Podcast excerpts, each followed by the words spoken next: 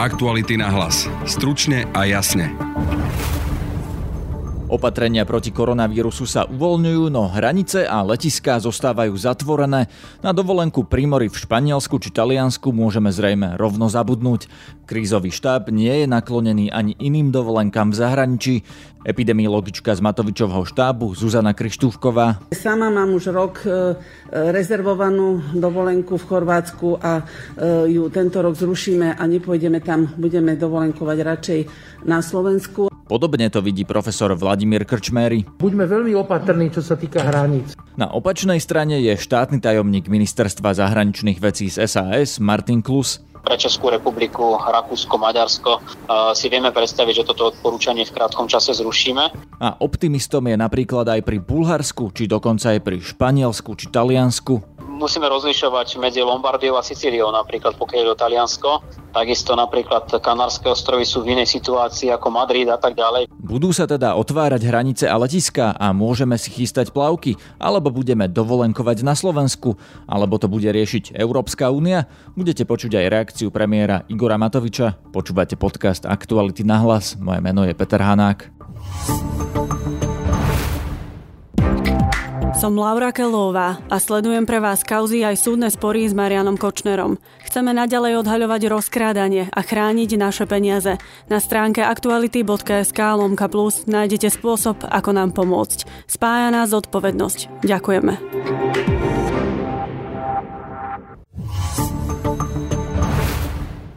Letná dovolenková sezóna sa blíži, no hranice aj mnohé letiská sú zatvorené.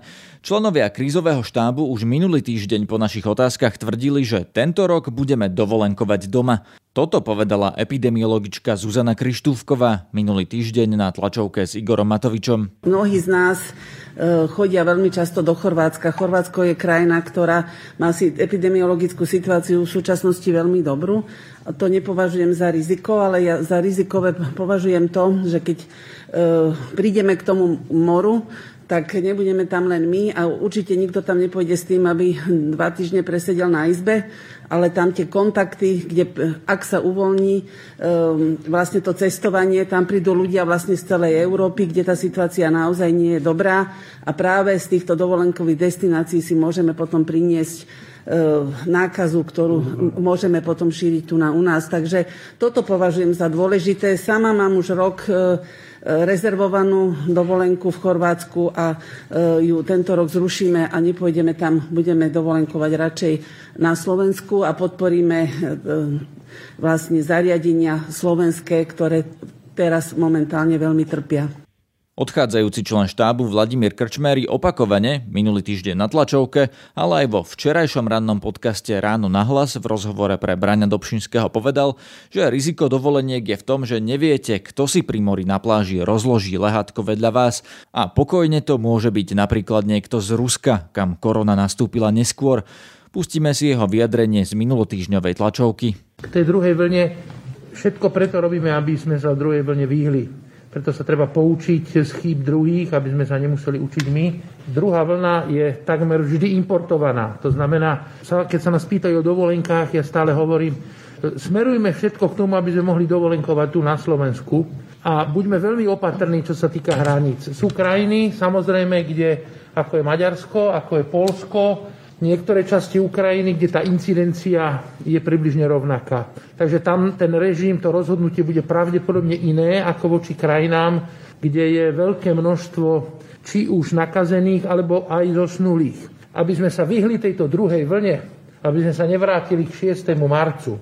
Okolo Slovenska sa nachádzajú niektoré aktívne letiská a niektoré dormantné letiská.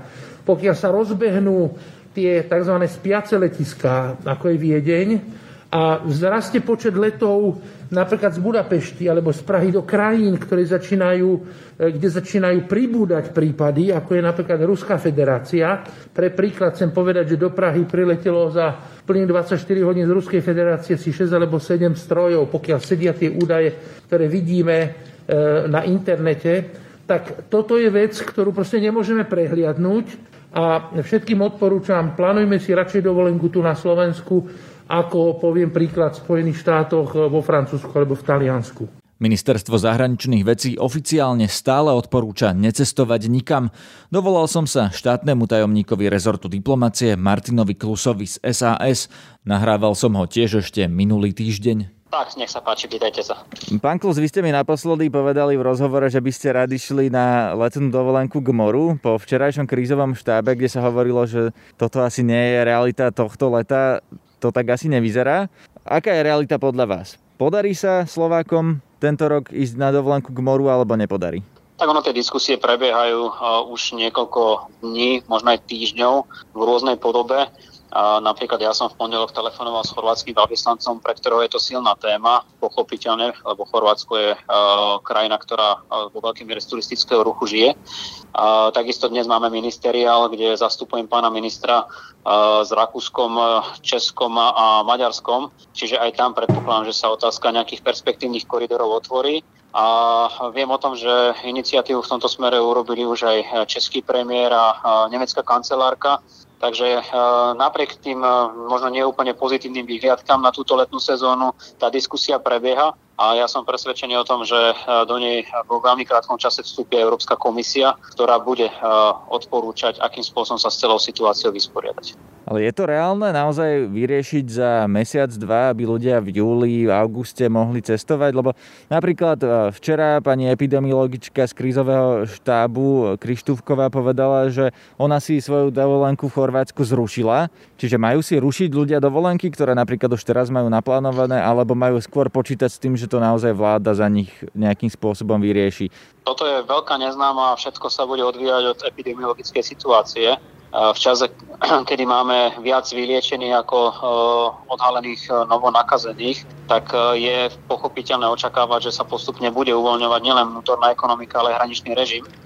No a v podobnom duchu rozmýšľajú aj naši priatelia v Rakúsku, Slovensku alebo v Maďarsku a samozrejme pre krajiny, ktoré som spomínal, ako je Chorvátsko, ale aj Bulharsko, Turecko alebo Grécko, sú toto až životne dôležité otázky. Takže ja by som možno ešte eh, k rušeniu úplne nepristupoval. To je zase iná téma, ktorú momentálne rieši najmä ministerstvo dopravy, ktoré má turizmus na starosti.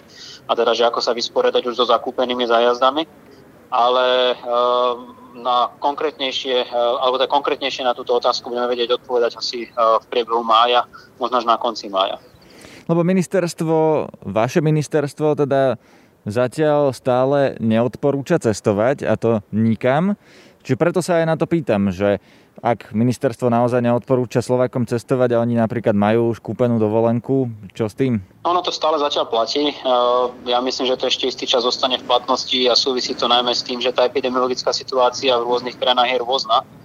To odporúčanie je zatiaľ pre všetky krajiny, ale my sa samozrejme tiež zaoberáme myšlienkou, že napríklad pre krajiny s rovnakou epidemiologickou situáciou, ako je Slovensko, a teda napríklad pre Českú republiku, Rakúsko, Maďarsko, si vieme predstaviť, predstaviť, že toto odporúčanie v krátkom čase zrušíme.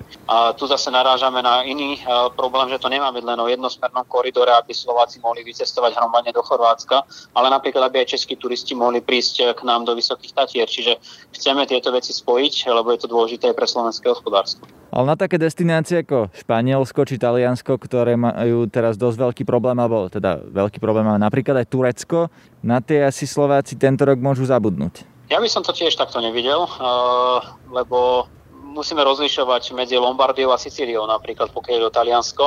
Takisto napríklad Kanárske ostrovy sú v inej situácii ako Madrid a tak ďalej, čiže nevidím to úplne čierno-bielo, ale áno, sú krajiny, ktoré sú podstatne viac postihnuté ako iné. Viem si ale predstaviť, že napríklad také Bulharsko, ktoré je tiež jednou z obľúbených destinácií Slovákov a ktoré má porovnateľnú epidemiologickú situáciu, by mohlo byť otvorené.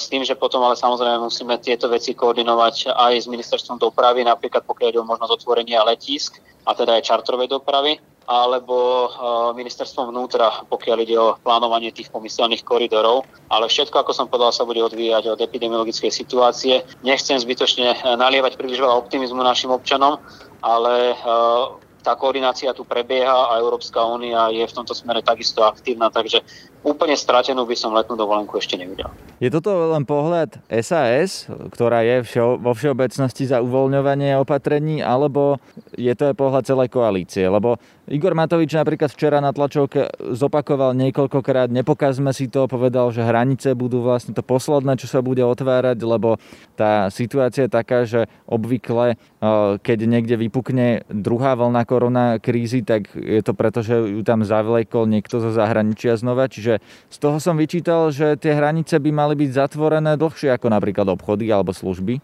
Je to pravda, že teda tá postupnosť uvoľňovania je u nás podstatne konzervatívne efektívnejšia ako, ako napríklad v Českej republike alebo v Rakúsku.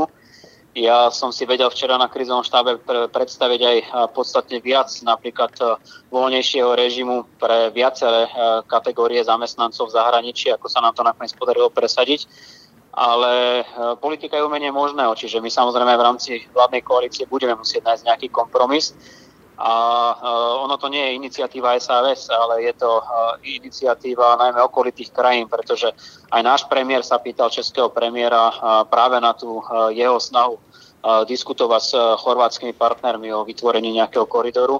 A aj náš premiér samozrejme reflektuje tú iniciatívu, ktorú majú v tomto smere napríklad Nemci. Čiže my chtiac alebo nechtiac sme do tejto diskusie vtiahnutí a aj Slovensko je v tomto smere dôležitým partnerom, lebo napríklad keď sa Poliaci pokúsia vytvorenie nejakého koridoru smerom do Chorvátska, tak je pochopiteľné, že to bude musieť byť nejakým spôsobom komunikované aj so slovenskou stranou.